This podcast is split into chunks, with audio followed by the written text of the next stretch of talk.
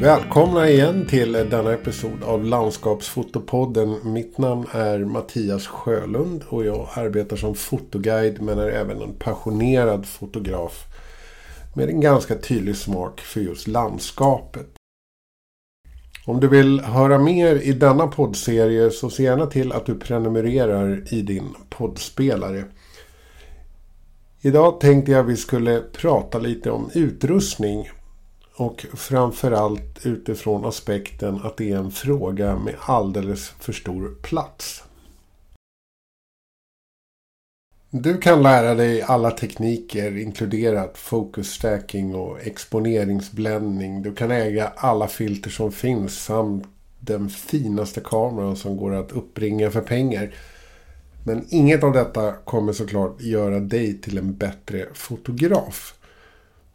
Med ovanstående färskt i minnet så är det nästan oförklarligt när man tänker på hur stor plats teknik tar inom fotografin som företeelse.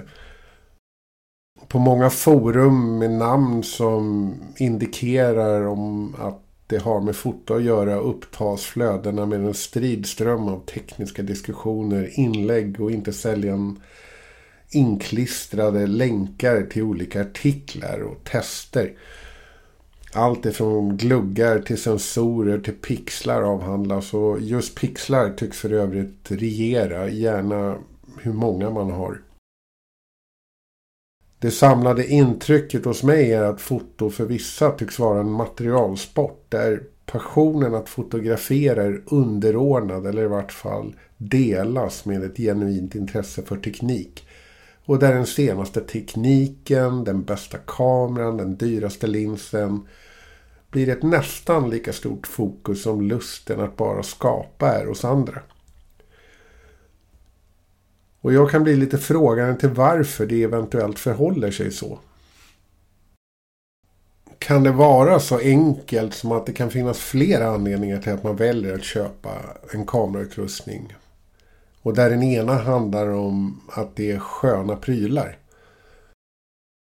Men är inte foto i grunden teknik kan man fråga. Jo, visst är det det. Kameran är en teknisk innovation. En ganska makalös apparat när vi tänker efter.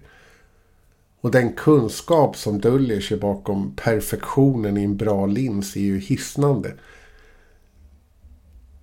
Men när vi pratar om att avbilda ljus, att rama in något i sökaren och trycka av så har det väldigt lite med teknik att göra.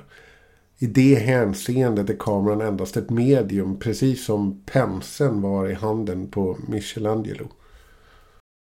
Efter att ha funderat en god stund på saken så har i alla fall jag kommit fram till att mediet inte spelar någon roll. Går manicken du har i handen att fotografera med så kan du lära dig att fotografera. Idag är det inte sällan en mobiltelefon som introducerar människor för den här möjligheten. När jag började så var det med en traditionell analog kamera. För att sedan flytta in i det digitala eh, med en enkel D80 tror jag den hette. Jag fotade mest i automatläget. Köpte en liten bättre kamera fortfarande utan att lära mig det grundläggande vad det avser bländare och slutare och ISO. Och sen en dag för inte allt för länge sedan, men sådär tio år sedan, så tog jag beslutet att lära mig allt jag kan komma över. En resa som för övrigt lär pågå resten av livet. Jag avancerade sedermera till en fullformatskamera och vidare till dagens spegellösa teknik. En annan insikt som förvisso slog mig för ganska länge sedan är ju att en nyare kamera inte är en genväg till bra bilder eller bättre bilder eller att man blir en bättre fotograf utan en kamera är blott ett arbetsredskap. Och prislappen på din utrustning definierar inte heller hur duktig du är. Även om det tycks förhålla sig med kameror som med golfklubbor för vissa.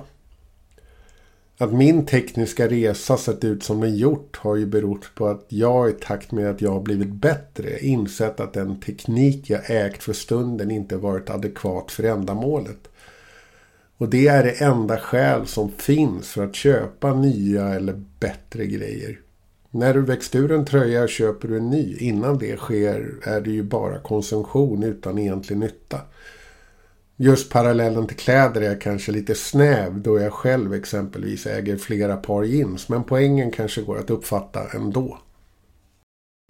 Sedan kanske det här kan vara lämpligt att säga att det kan vara snårigt att köpa rätt grejer när tidpunkten väl är kommen.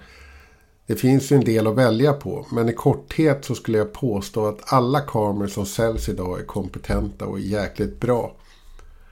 Till och med de så kallade instegskamerorna idag har ju en teknisk specifikation som motsvarar den nivå proffskamerorna hade bara för ett par år sedan. Jag vill här gärna också göra en liten poäng kring att jag tycker att det är viktigt var och hur man köper teknik. Precis som i alla andra delar av handeln så finns det stora drakar och små aktörer. Bägge agerar återförsäljare och jag vill med varm hand vurma för dessa små handlare som Kameradoktorn, Matssons foto, Göcker eller Götaplatsens foto för att nämna några.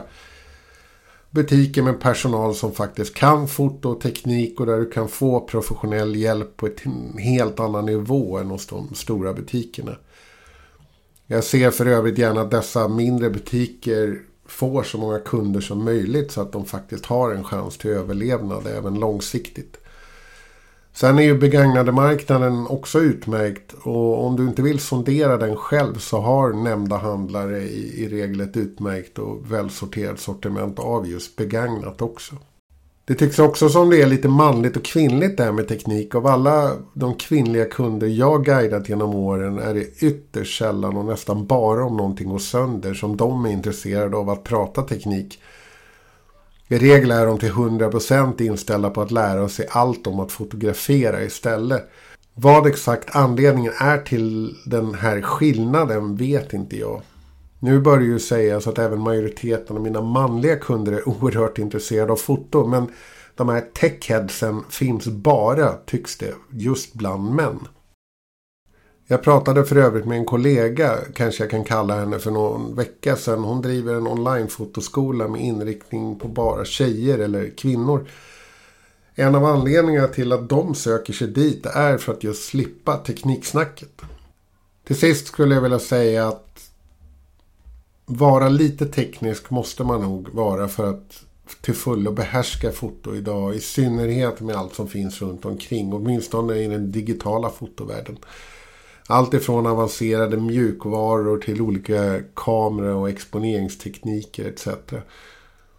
Men det får ingalunda ta över. Det ska betraktas som verktyg i din fotografiska verktygslåda och stanna där tills du behöver verktyget och inget annat. Det finns där enbart för att du ska kunna skapa fritt och obehindrat på ett sätt som passar dig.